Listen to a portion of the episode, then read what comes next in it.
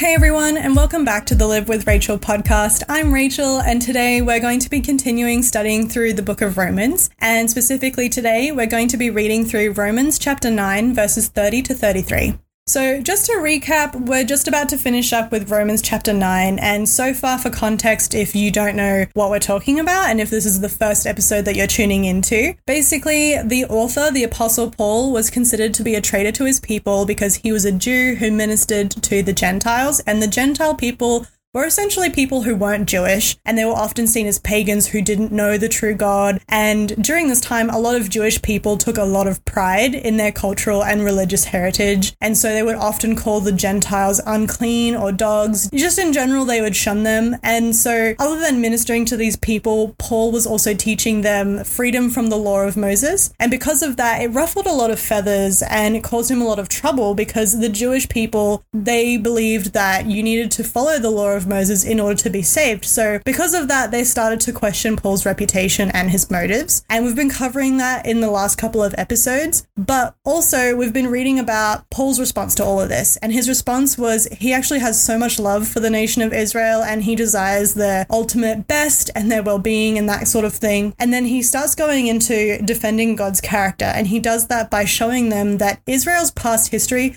actually magnifies a lot of the attributes of God because some of them were feeling abandoned by God and they just were growing to be more and more unsure of does God love us? Does he have our best interests at heart? And so on. Is he actually going to fulfill his promise about this Messiah coming, the Savior? And so Paul is just defending God's character here. And so far, out of all of God's attributes, we've looked at his faithfulness, righteousness, justice, and in today we'll be looking at the last one, and that is God's grace. So let's go ahead and read Romans chapter 9, verses 30 to 33. It's just three short verses today, so it's going to be a short one. And once again, I'll be reading from the New Living Translation, but you can read it in whatever translation you want. I'm just choosing to read it in the NLT because I feel like it's really straightforward and easy for listeners to pick up. Anyway, so this is what it says What does all this mean?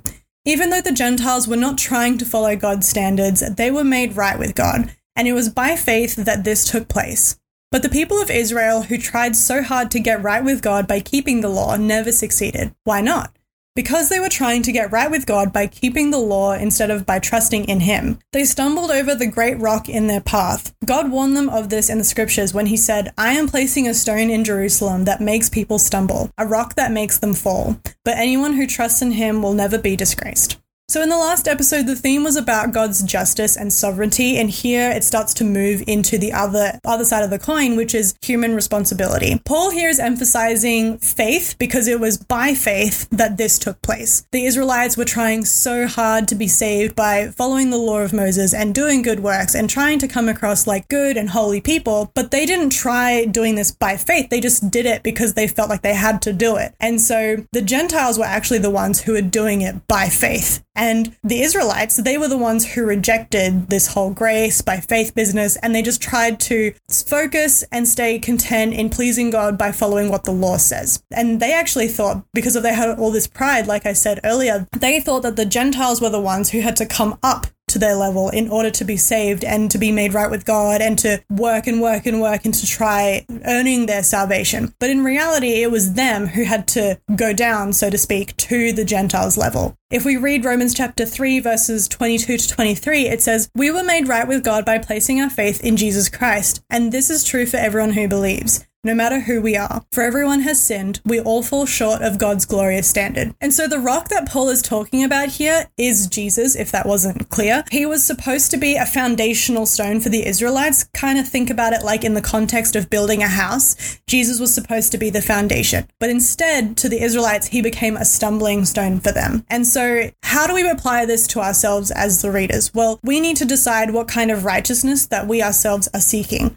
whether we are depending on doing good things or making our character look good and we're just doing things on the outside, or if we are genuinely trusting in Jesus alone to be saved, to go to heaven, and to be with God forever. Because God doesn't save people on the basis of birth or behavior, He saves them by grace through faith. And that's repeated so many times throughout the Bible. And it's just, it's just really not a question of whether or not we are among God's chosen ones, because that is a mystery. Only God knows who is genuine with their faith and only God knows for sure who really is trusting Him by grace through faith, but all that we can really do on our part, because God is the one who who offers us salvation to begin with, but our part, we need to trust in Jesus, and then once we do, we then have the witness and the evidence that we are among His chosen people, and we live that out. But obviously, the first step to doing that is to trust Him, and we need to receive by faith His righteousness, and that alone is the only thing that can guarantee us going to heaven. We need to trust and have faith in Jesus. So Ephesians chapter 1 verses 4 to 14 says, Even before he made the world, God loved us and chose us in Christ to be holy and without fault in his eyes. God decided in advance to adopt us into his own family by bringing us to himself through Jesus Christ. This is what he wanted to do, and it gave him great pleasure. So we praise God for the glorious grace he has poured out on us who belong to his dear Son. He is so rich in kindness and grace that he purchased our freedom with the blood of his Son Jesus and forgave our sins. He has showered us with his kindness, along with all wisdom and understanding. God has now revealed to us his mysterious will regarding Christ, which is to fulfill his own good plan. And this is the plan. At the right time, he will bring everything together under the authority of Christ, everything in heaven and on earth. Furthermore, because we are united with Christ,